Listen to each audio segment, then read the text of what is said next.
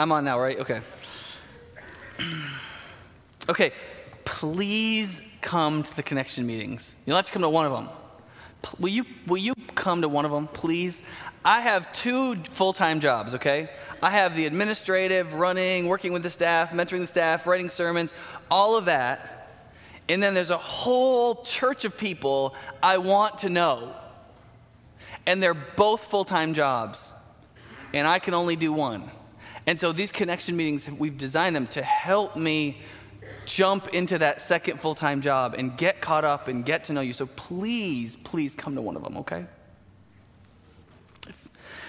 Okay, so there's that. Okay, there's another kind of thing that I've been struggling with for a while as a pastor in terms of how much should you try to cover in a sermon because i'm going to preach on five chapters of scripture today and here's, my, here's the assumption i'm coming with you are probably in one of two camps either you took a couple decades off from god and you're coming back and you're, and you're trying to figure out what a testament is.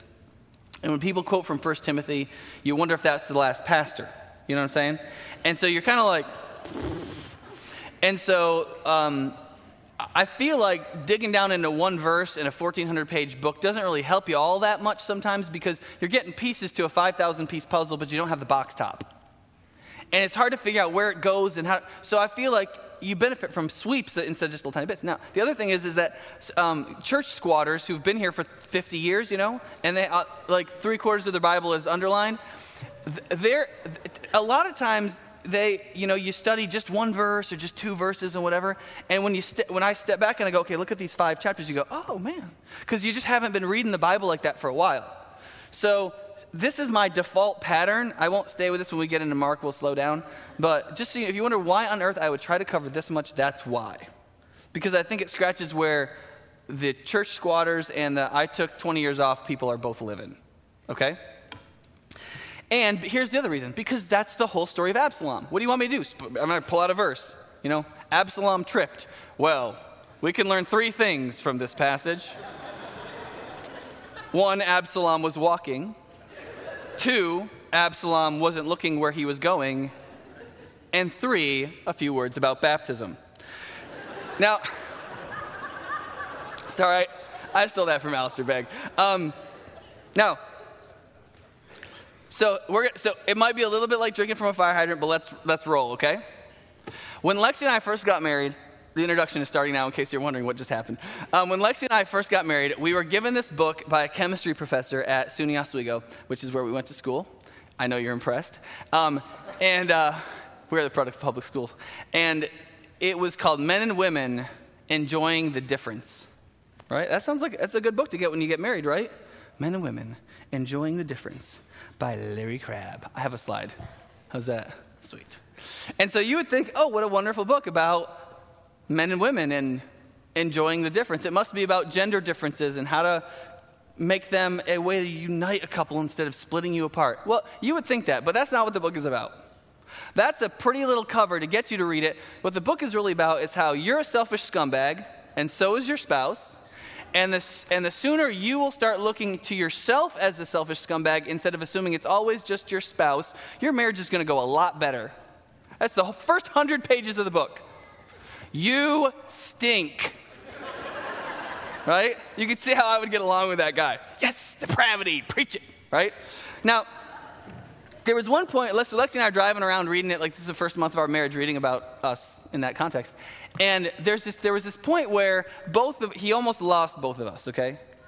And he was talking about a counseling session, because he's a Christian counselor, where he he'd sat down with this girl who had been, no kidding, uh, long term sexually abused. And he was like her third counselor, and she wasn't getting any better. Okay? And the first two counselors had kind of done the textbook approach, and, and nobody was getting anywhere. So she comes to meet with this guy, and she's going on about this and abuse and what's happened and these relationships she's gotten into and how her life is just imploding. And, you know, and, and um, she, she gets to the point, she turns to Larry, and apparently she was expecting just a hug. You know, like, oh, sweetie. And you know what he said to her? At least what he reports to me. He says, You know why you're not getting any better? It's because of your selfishness. You can't imagine that this could happen to you. And because you are God in your own little world, how this, this is a tragedy beyond earthly proportions. And so it can, it can never be gotten beyond. And so you can never get beyond it. And so you can't ever deal with it. And so now you will be the consistent victimizer for the rest of your life for you, even though the, you're no longer a functional victim from the past. You're, not, you're never going to get any better. I can't help you, right? And she apparently eventually got better because that really was the problem. And, and and I are reading this. I'm, I'm, reading this book out loud. We're pulling into like Target or something in Chicago, and, and we're looking at each other like, I don't think that's what you're supposed to do when somebody comes in and says that they're but I think he intentionally put it in the book because he, what he was trying to argue was no, it goes all the way. That we, we all have stopping lines where, oh, but here's, here's, here's the sneaky little problem is that sense of entitlement. I've been a victim, I've been hurt, I have pain, and therefore I have the right to blank. Fill in whatever you want. one of the things I think that is the big thing that emerges from Absalom's story is that God's blessing attends on spiritual brokenness, not just emotional damage. Emotional damage and spiritual brokenness aren't the same thing. And sometimes we confuse ourselves as Christians because we use the word brokenness basically to refer to both of them. Okay? When we say brokenness, we may be referring to just emotional damage. Somebody's suffering from brokenness, right? They have an emotional bro- brokenness that comes from life's problems or injuries, right? Or we could be referring to a biblical doctrine of what we call spiritual brokenness, which is a deep seated humility that's the result of, that results from problems and injuries that God uses to break down our pride and willfulness. They're totally different things and we use the same word to refer to both of them, and that can get very confusing. Now, what, and the confusion that that often leads to is it leads us to accidentally agree with what the culture is already telling us, and that is if God is worth his salt, then anybody who's emotionally damaged must be automatically blessed because they've been hurt. If they've been hurt, you can't ask anything from them because they've been hurt. And so they're just blessed automatically. Whatever the plan is for everybody else that God has everybody else on, it does not apply to somebody who's been hurt or damaged or victimized. Those people get a free pass. Right? And you get this from and so and you say, well, wait a second, isn't God on the side of the victimized? I mean, isn't he on the side of the oppressed? Yes, he is, in the sense that when there is a fundamental conflict between the oppressor and the oppressed calling out to God, Scripture says God is on the side of the oppressed. In that human conflict, in terms of how God executes his providential work in the world, he is on the side of the victim, both automatically and especially when the victim cries out to him. Right? So you get verses like that. Do not move an ancient boundary stone, i.e., steal somebody's land, or encroach on the fields of the fatherless for their defender is strong, and he will take up their case against you. Right? Or Proverbs 22, 22, and 23. Do not exploit the poor because they are poor, and do not crush the needy in court, for the Lord will take up their case. Get the pun? Don't crush them in court, for the Lord will take up their case and will plunder those who plunder them. Right?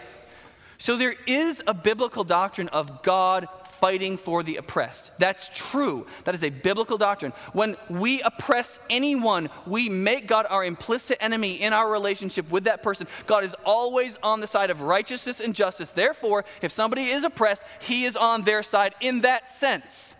But that does not mean that that person is automatically righteous. The oppressed person is not automatically righteous. The poor are not automatically better or spiritually deeper or more mature than anybody else. The fact that you are hurt, broken, oppressed, or damaged does not make you godly. And the fact is, is that whatever walk of life or place you come from, each different place has its own franchise idolatries, its own sins that are specific to that place. For example, are poor people or rich people or middle class people likely to be more spiritual? What is the relationship between how much money you've got and how spiritual you are? I'll, let me push it even further. What is the relationship between how much money you've got and how much you are subject to greed specifically? Well, I can't tell a bit of difference. I mean, David says in one place, he says, God, give me neither poverty nor riches. Because why? Because if I'm poor, what am I? I'm subject to the franchise temptation of desperation, right? Desperation gives us the sense that we have to do things. Well, I'm desperate. I have to do this. I have to go into more debt. I have to shack up with this person. I, I have to do this because I'm poor. I'm desperate. I need to do these things or I'll never get ahead. So I've got to do it. So desperation is the franchise temptation of the poor. But there's also a franchise temptation of the rich, right? Pride. I got this money. I did this. I made good decisions. I, all the, all the, the schooling, I worked hard. I did these things. I won. And because I won, I deserve and I have, and, and I don't have to give any of it. And then the middle class is just caught between the two. I mean, they think they have to live like this, and so they feel desperate, and so they spend more money than they've got, but at the same time, they look at they look at the poor and they have this reality check and they go, oh, well, but then we still get arrogant about how much we've got because there's people who have less than us. And the middle class are flopping back and forth between the two franchise temptations, and it all goes round and round, and everybody thinks that somebody else has it better. And the poor think that the rich, well, they have everything they need, so they don't feel desperate at all. They ought to be perfectly righteous. And the rich say, well, the poor can't get confused about how happiness is found. They're forced to find happiness in relationships and people, which is how God intended it. And so the poor must be happier. False. False. Every walk of life has its franchise temptations. The biggest question for us is what is my walk of life, and therefore, what is the franchise temptation for the specific place I am in, and then how can I get on guard against it? That's the question. That's the question. And that's one of the reasons we naturally segregate ourselves in churches, right? Because if I come into High Point Church and I and I think of High Point Church as this like middle class, what I, I don't preach at the franchise sins of rich people, and I don't preach at the franchise sins of poor people. And so, who doesn't come to the church? Because they're not being spoken to. Those, because we, t- we tend to recognize these franchise sins in the way we do worship and do preaching, right? Now, here's, here's the bad news emotional pain, damage, victimhood does not give anyone an inside track to holiness or righteousness or salvation it doesn't give anyone a free pass on being an idolater. Doesn't matter how hurt you've been, how abused you've been, how damaged you've been, how poor you've been, how broken you've been. It does not give you a free pass. A free pass on salvation, a free pass on following, loving, and serving God, a free pass on treating each other lovingly, a free pass on giving other people grace and the benefit of the doubt. It doesn't give you a free pass.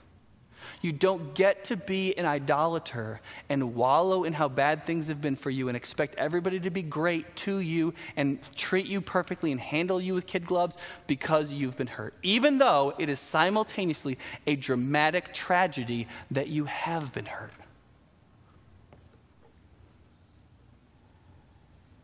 Now, you may be sitting there thinking, man, Nick, it's like your fourth sermon.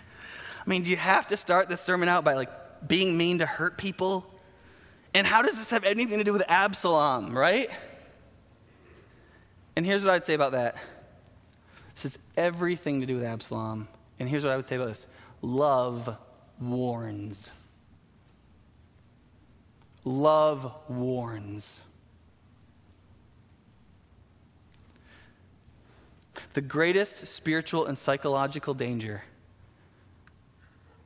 one, uh, I don't want to say the greatest. One of the greatest spiritual and psychological dangers for abused and broken people is a self righteous entitlement mentality. And here's what I would say about this everybody's damaged and broken, it's just to different degrees. I, I believe I'm talking to everyone. Some people more dramatically hurt than others, but all of us have been victims in one level or another, in one place or another, in one way or another. Okay?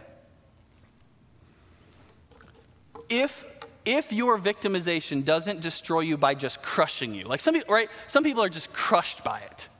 And they're destroyed by being a victim that way. They're just crushed by it. If but other what do other people do? I can't let this crush me. I need to pull up my life by my bootstraps. I need to be strong, right? But what happens? If it's not connected to God, if it focuses within, I'm going to be strong, it becomes a new kind of idolatry. They escape the victimization by becoming the strong man, by becoming an idolater, by focusing on themselves. I was victimized, now I'm going to stand up and fight and win. I'm going to deliver myself from these trials and struggles and problems and issues. I'm going to come up with functionalities. I'm going to come up with coping mechanisms. I'm going to step forward and I'm going to do this. And if we're not destroyed by being crushed by the victimization, we can end up being destroyed by being hardened by it. And there's this progression that really naturally happens if we don't recognize God's place in humbling us even when we're broken. When we are at the very bottom of emotional brokenness, it's, I know it's odd to think so. That is one of the fertile places for pride to grow. You would think, well, how? I'm, how could I be more humbled? No, no, no, no. The question is, how could you be more damaged? And I don't know. But, but damage and brokenness does not equal humility.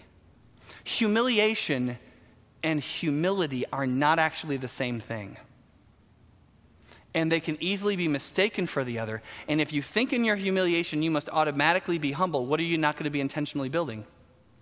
The humility because you think you get it automatically, and you don't. And so pride grows. And then idolatry grows. And so first you focus on yourself because you've been hurt. And then it feeds a sense of personal indignation. How could this have happened to me? And if you don't think it should have happened, you're really accusing providence, how the world works, which means you're really ultimately accusing God whether you're conscious of it or not. That expands your sense of entitlement and means that if God can't manage a good providence for you, then who's the only person left that can? You, right? That embitters you against God's providence and blessing, and eventually it'll make a victimizer out of you because you won't stand under God's limitations of what you can do to get the blessing for yourself. I mean, do you remember the first time you heard that the most, the most likely person to sexually abuse somebody is somebody who's been sexually abused? Remember, first, after a while, we just get desensitized to that because you just hear it over and over again. But I mean, the first time you hear it, you kind of go, "What? Are you serious? How could somebody who went through the crucible of that subject somebody else to it? That's, that's crazy. That's how. Oh, sorry. That's how. Right? So, what I want to do is this I have, this is what I have to tell you. It is not enough to get over your emotional hurts and victimizations.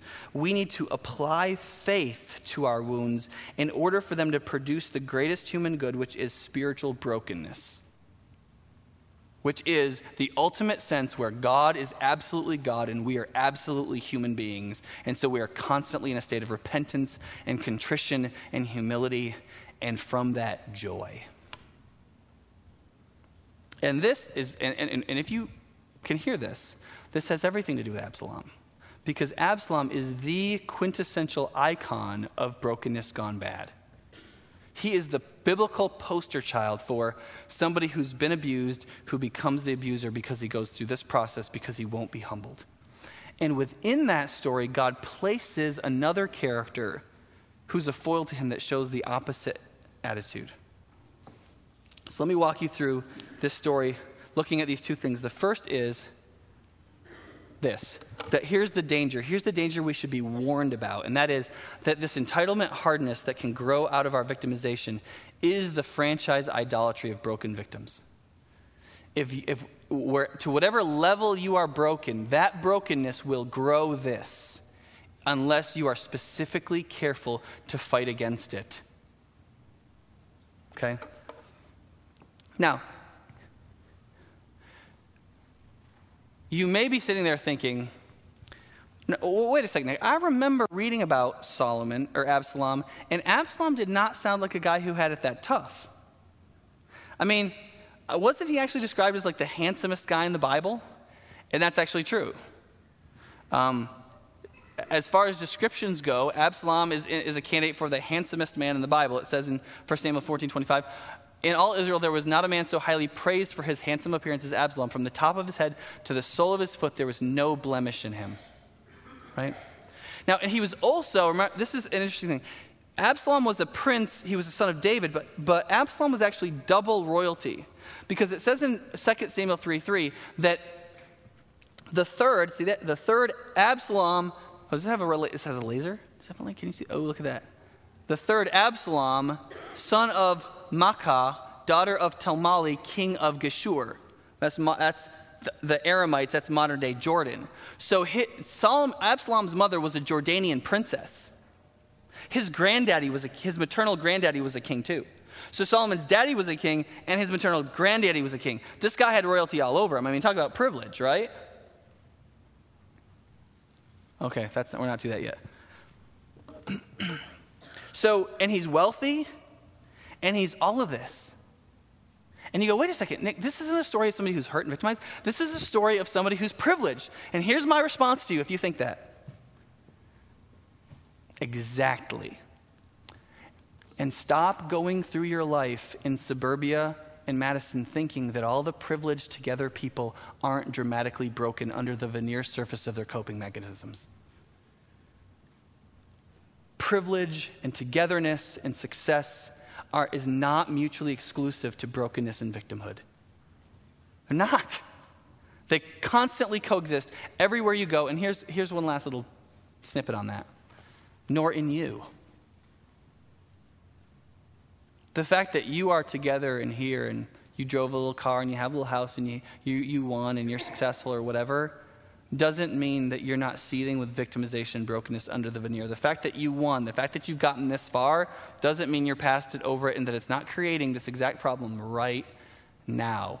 Or that even this kind of entitlement hardness wasn't the thing that made you successful.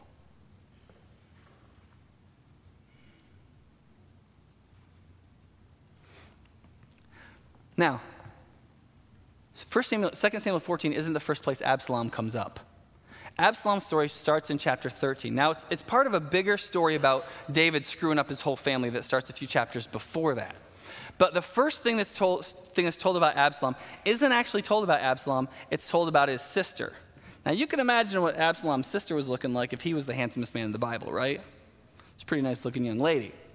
Now, the, the first son of David was a guy named Amnon. Now, Amnon just felt head over heels madly in love with his stepsister. Okay, say ooh if you want to. I'll give you a little pause. Um, but he just was like all up infatuated with his stepsister, Tamar, who was Absalom's sister. And you know, he just he couldn't figure out how he could. I mean, he, he'd have to get David to agree for them to marry, and that was not widely done. And so he was kind of beside himself because he really wanted to have her as his wife, but he couldn't pull it off. And what was he going to do? So one of his friends said, "Hey, here, pretend like you're sick. Send word to your dad that um, you're sick and that you need somebody to come and feed you, and you'd like for it to be Tamar because she's your she's your uh, little stepsister, and um, you know then she'll be there, and then you can you know whatever." And so he does exactly that. So Tamar comes and she cooks for him and whatever, and he pretends he's sick. And then he gets to the point where she's going to feed him, and he goes, Send out all the attendants, because I, I don't want to eat in front of everybody or with some kind of lame excuse like that. So everybody leaves, it's just Tamar. And so then this is what happens. It says in 1 Samuel 13. But when she took it to him, meaning the food to eat, he grabbed her and said, Come to bed with me, my sister. And then she says in verse 12, Don't, my brother, she said to him, don't force me. Such a thing should not be done in Israel. Don't do this wicked thing. What about me? Where could I get rid of my disgrace? And what about you? You would be like one of those wicked fools in Israel. Please speak to the king, and he will not keep me from being married to you. But he refused to listen to her, and since he was stronger than she, he raped her. Then Amnon hated her with intense hatred. In fact, he hated her more than he had loved her. Amnon said to her, Get up and get out. No, she said to him, sending me away would be a greater wrong than what you've already done to me. I'll get into why she says that in a minute but he refused to listen to her. He called his personal servant and said, Get this woman out of here and bolt the door behind her. So his servant put her out and bolted the door after her. She was wearing a richly ornamented robe, for this was the kind of garment the virgin daughters of the king wore. And Tamar put ashes on her head and tore the ornamented robe she was wearing, and she put her hand on her head and went away, weeping aloud as she went. That's how the story of Absalom starts with the rape of his little sister. And the way this plays out is he finds out about it. Her brother Absalom said to her, Has Amnon your brother been with you? Be quiet now, my sister. He is your brother. Don't take this thing to heart. And Tamar lived in her brother Absalom's house, a desolate, desolate woman. So word got out, and um, she's never going to marry anybody. And so she just lives single, desolate, forever, the rest of her life in Absalom's house. Now, the, the reason why that's, that's interest, partly interesting is because not only do, does his little sister get raped, but she doesn't get any minutia of justice from their dad.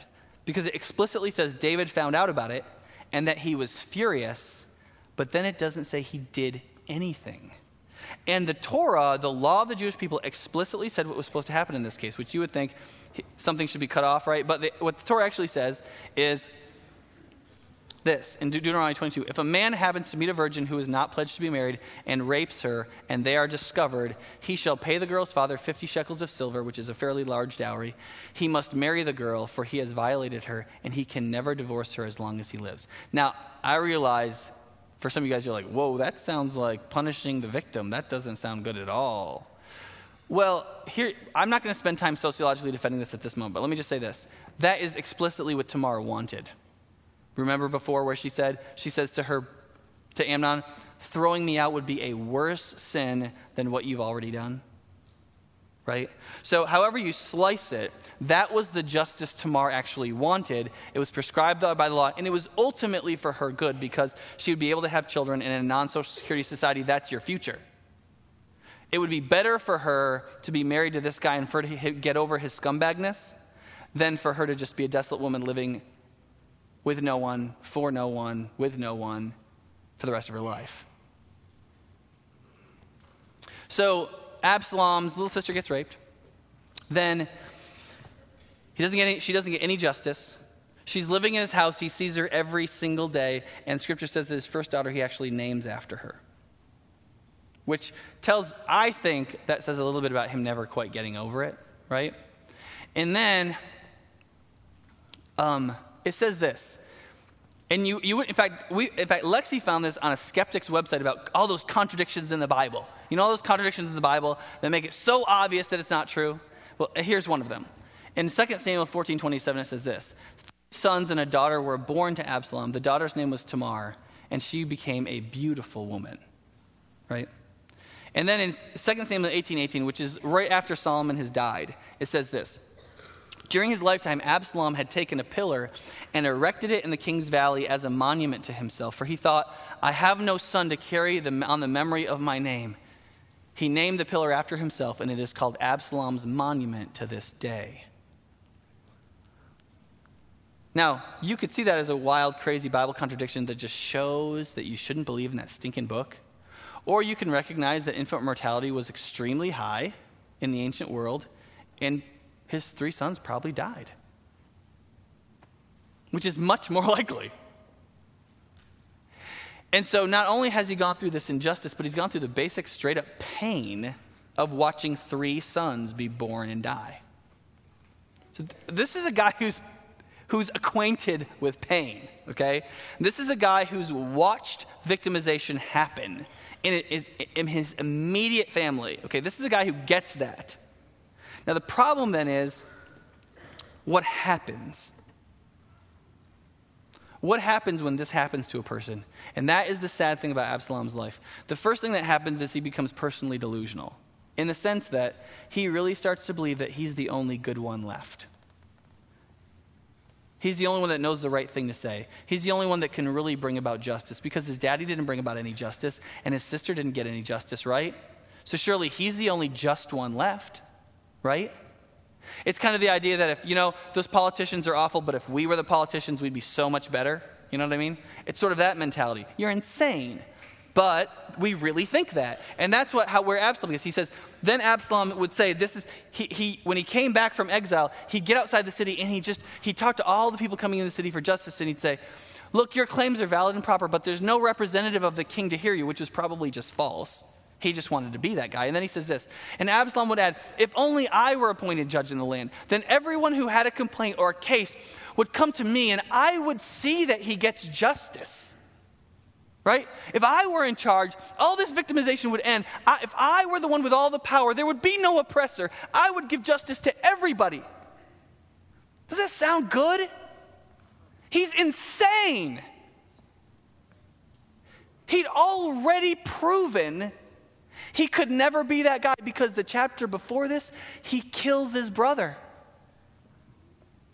When the Torah explicitly said justice in this situation was he had to marry Tamar and he could never divorce her. But he killed his brother because his brother needed to die, even though it didn't help his little sister. Didn't help her. She still got to live unmarried, apart from everybody else as a desolate, disgraced woman the rest of her life. That's what she got. But Absalom, good for him. He got to kill his brother. I bet he feels better. But that's exactly what we do when we take on ourselves this idea I can dispense justice. Not even God is really with it enough, or his providence would be working it out a lot better than this. So give me the keys. And friends, I'm saying that's us. That is the first temptation to us when we start to deal with our own victimization.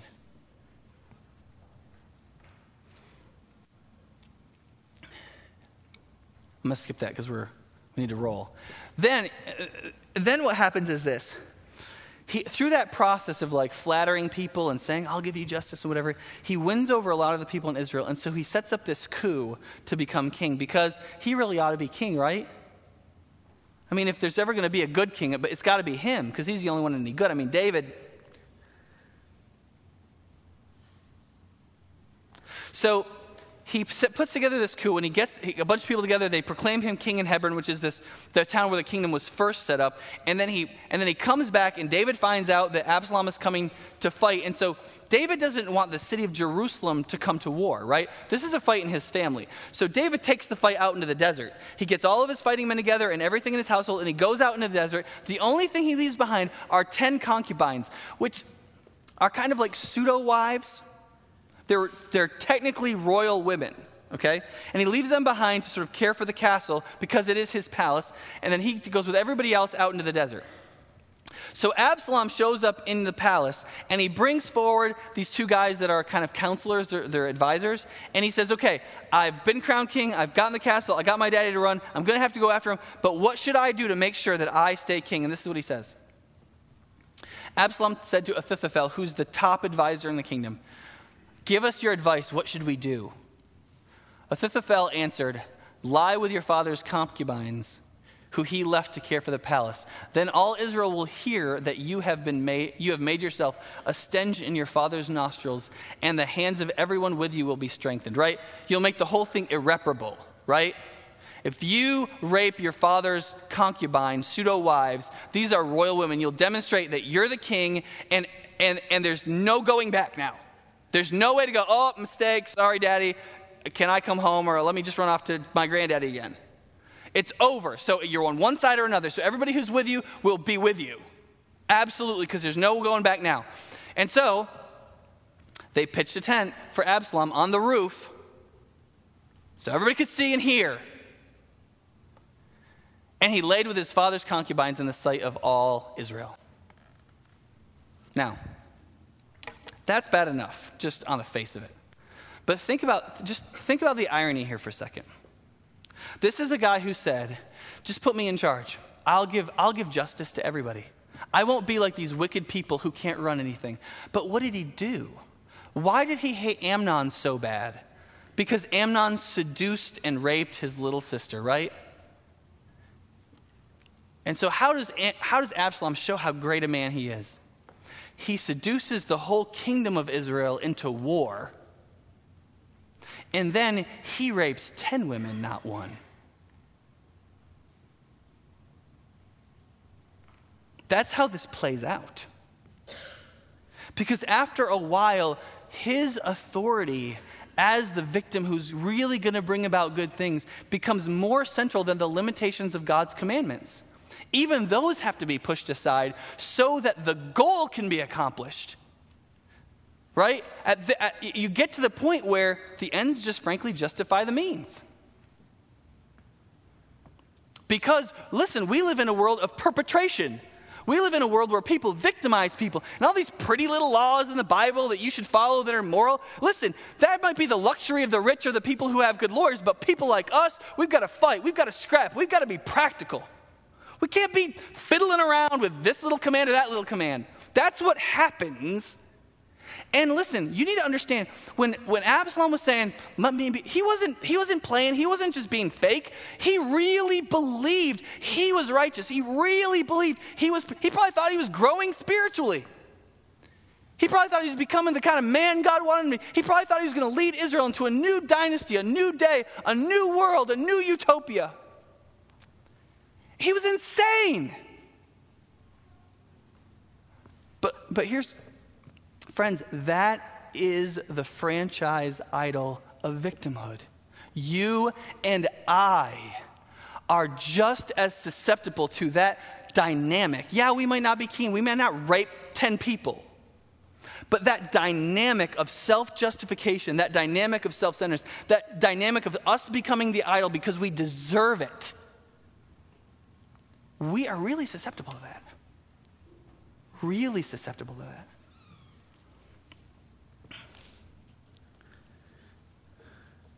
I mentioned before the well known relationship between sexual abuse and sexual perpetration of abuse. But here, here's a little one. One of the things that I do as a pastor now when I do a funeral is I'll pull in the family right before the funeral. I'll say this listen, people are going to come through the receiving line. You know, like the, the hours where you go and you like greet the family. So listen, people are going to come through this receiving line and they're going to say stuff to you that is just going to make you furious, okay? That's what's going to happen. They're going to come and they're going to say, well, he had a good life, but now he's with the Lord, and that's just going to strike you the wrong way. Even though it's true, you're just going to get mad. Or somebody's going to say, well, you really need to trust in the Lord. They're going to say stuff that's spiritually obvious, and you're going to get upset. And just don't let it upset you, okay? They don't know what to say. They mean it well. Just, you know, don't let it infuriate you, or you're just going to have a bad night, okay? So just relax. Now, think about that. That is exactly the same dynamic. When you lose your job or you lose a loved one or something bad happens to you and somebody comes up and they say something that's absolutely true, like, you know what, we really need to trust the Lord right now. And you go, well, that's pretty insensitive thing to say, isn't it? You know? Or a, a lot of you know that, um, that um, I have a, well, my, my youngest is, is disabled. He has a condition called arthrogryposis. And, um, you know, so Lex and I have struggled both with the joys and the sorrows of having a disabled kid. And so you know, people, people often come up to us and they'll say stuff like, Well, God is really doing something wonderful, isn't He? And I'm like, Inside, you know? But, you know, what do I say? Oh, He sure is. God bless you.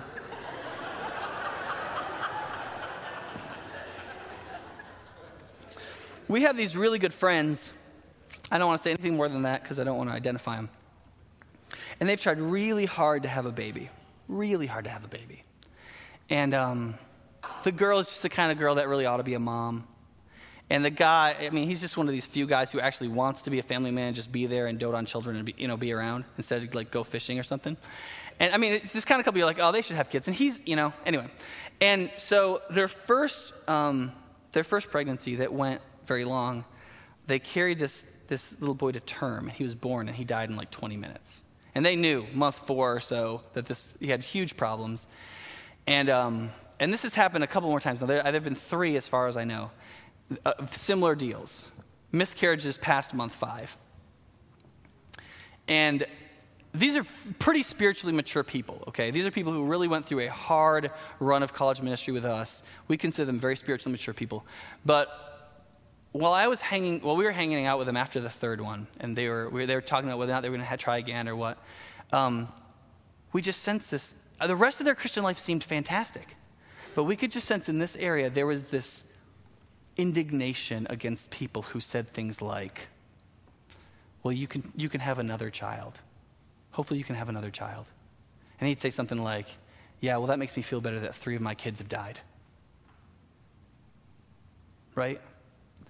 And on one level, we, you know, we have this kind of victim mentality where we go, well, you know what, he's entitled to that. Well, be careful.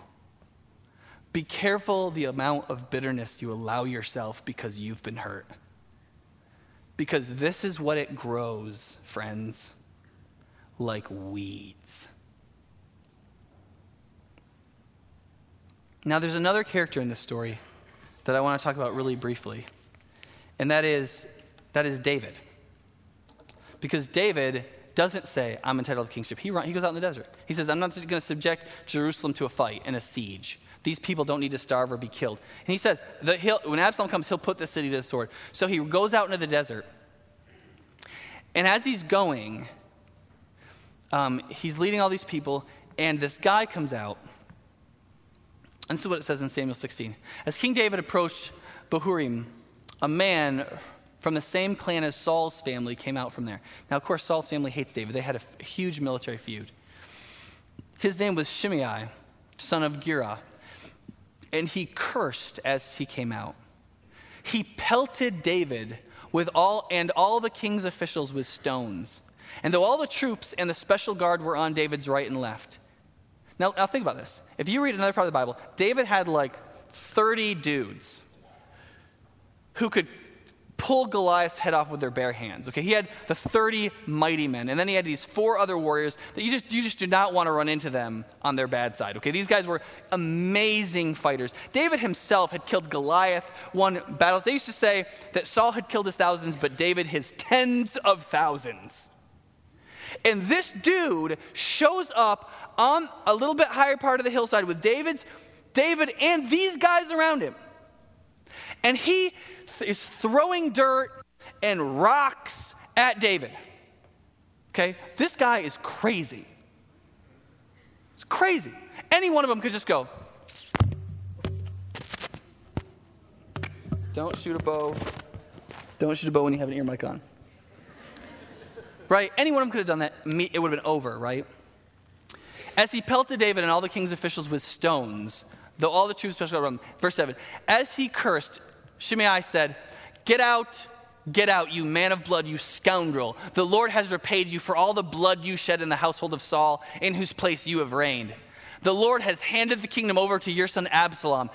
You have come to ruin because you are a man of blood. It's kind of insulting. Kind of insulting. Then Abishai, son of Zeruiah, said to the king, He's one of these dudes, okay? Abishai is one of these dudes. And he says, Why should this dead dog curse my lord the king? He's talking to David now. Let me go over and cut off his head. Not just let me shoot an arrow and kill him and just scare. I mean, let me go. I'll cut his head off and we'll throw it on the ground while I'll walk over it, you know, kind of deal. But the king said, What do you, you and I have in common, you son of Zeruiah? If he is cursing because the Lord sent him said to him, Curse David. Who can ask, Why do you do this?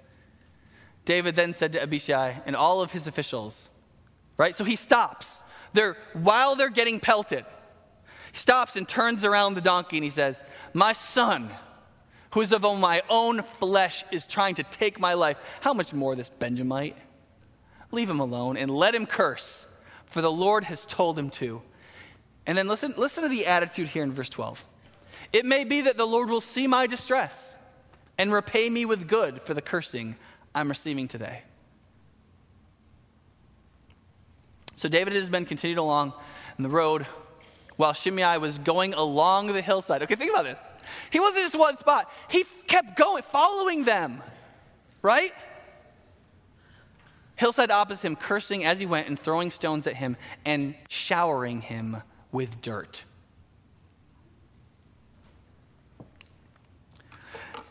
A little while later, after there's this big fight with Absalom, and Absalom happens to be killed, and David is coming back as the king again, um, this same guy shows up.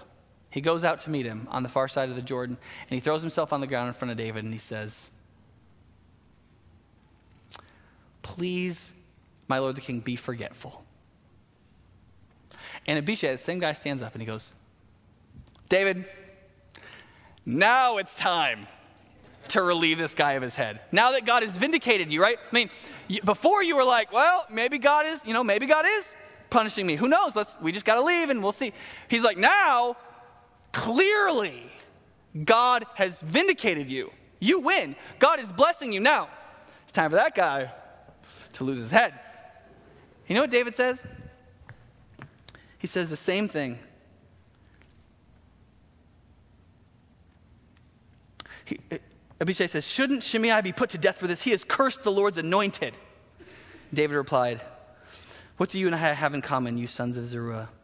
This day you have become my adversaries. Should anyone be put to death today in Israel? Do I not know that today, do I not know that today I'm king over Israel? So the king said to Shimei, You shall not die. And the king promised him on oath. At the end of David's life, just before he dies, he actually gives command to Solomon, who will be his successor, a few people who need to die. He, he goes, Listen, these, these guys need to die they have done penalties worthy of death. And now that God has ultimately vindicated me to the very end, and I know that He has blessed my actions, that means He must curse theirs. And, and Joab, one of his right hand men, is one of them. But this guy isn't. Joab, the guy who fought with him and fought with him and fought with him and fought with him, one of his best friends, he says, You've got to kill him. Why? Because Joab had murdered people. That's why. He had murdered two people. Joab had murdered a member of his own family because David had promoted him over him. He had murdered the head of Saul's army because he didn't want this guy Abner to, be, to, to fight with him. So he stabbed, not in battle, not in war, he just murdered him. And David said he has to die for that. He's a murderer. He didn't just fight in battles, he murdered men without honor. He has to die. But this guy lives. See, that's a totally different attitude. It's a totally different attitude. Where God is God. He's this, He's in charge of things. And, and we look at the providence that is strange. David's like, My own son's coming to kill me. Before that, Saul was constantly trying to kill him. Meanwhile, God was saying, You're going to be king. I think you're fantastic.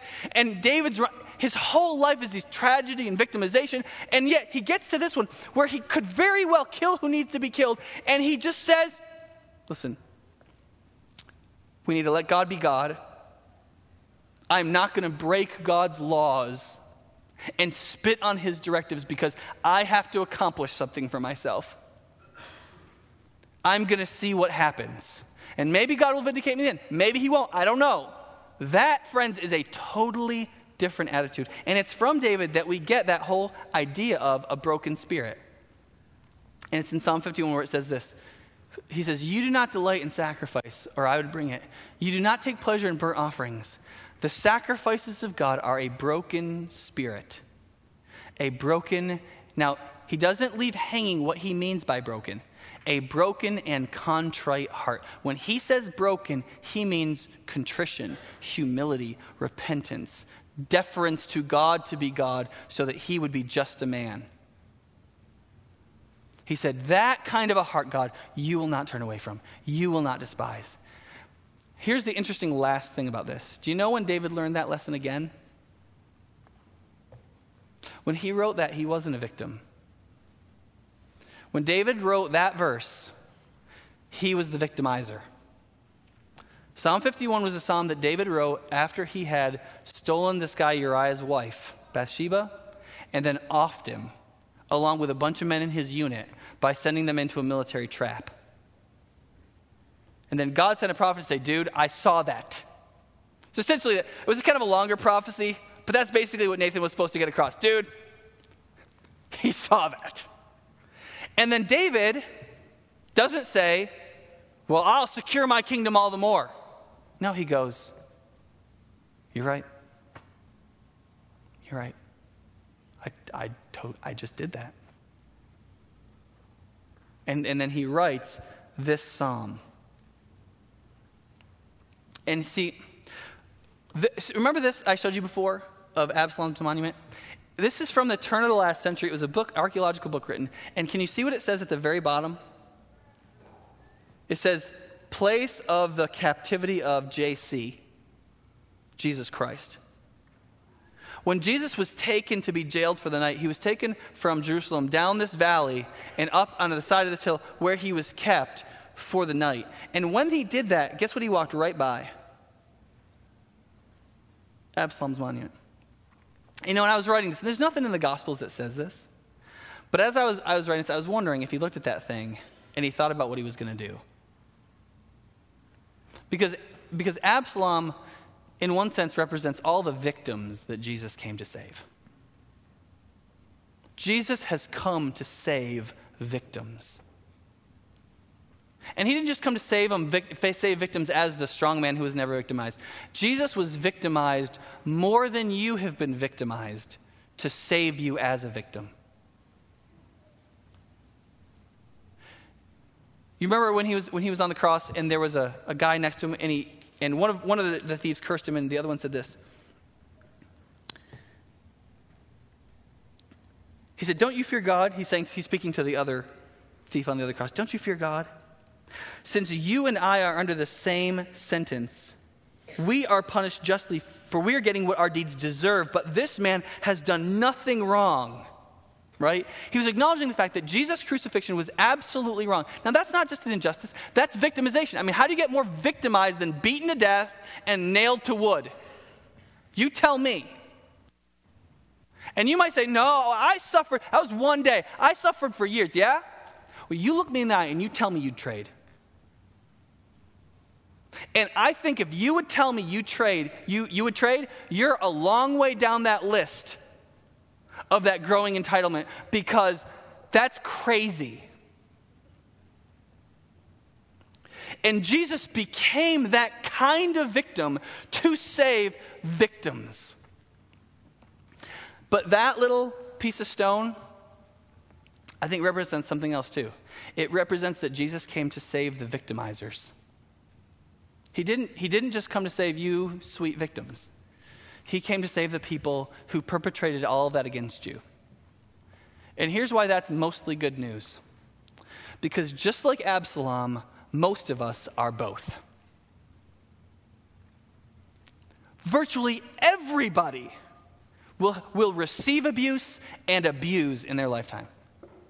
Now, and you may say that you're on the positive, on the balance, and you may feel good about that. I don't think you should feel good about it. I remember I was, I was talking to Ryan, my intern, this week. I said, listen, when you're a parent, you're going to abuse your kids. It's just how much.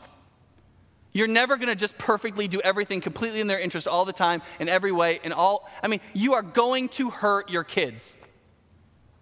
It's going to happen. It's just how much can you minimize it? That's what parenting is. How much can you minimize it, and then how much can you bless them with positive things so that it doesn't damage them all that much? Because you stink. I stink as a parent. I mean, everybody is going, you are a victimizer and a victim. And Jesus came to save the mixtures that we are by becoming the great victim gladly. And, he, and here's what he said about his victimhood He said to Pilate, He said, You could do this to me if I didn't let you. Jesus is the great victim in that, to the very depth of his victimhood, it was completely voluntary. Completely voluntary. To save both victim and victimizer, to save you, to save me.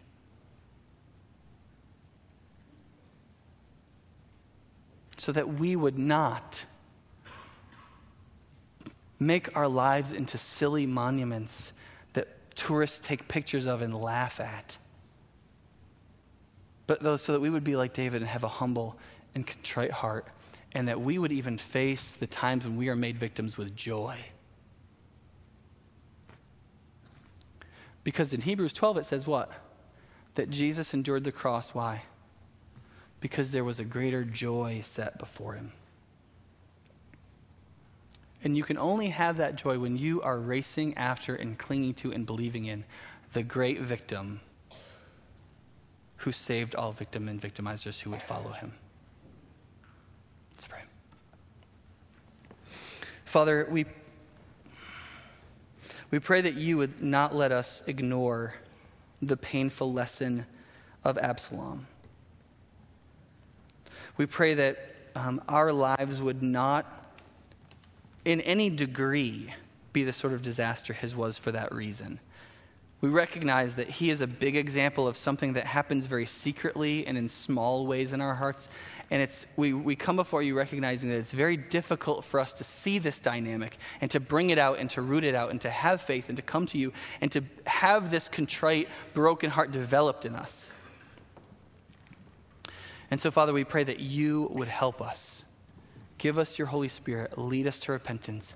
Teach us where we can turn from these things and show us how we can follow the great one who is voluntarily the great victim for our salvation.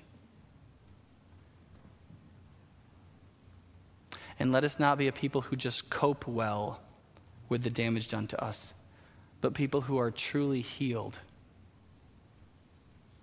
by the triumphant victim, Jesus Christ. Amen.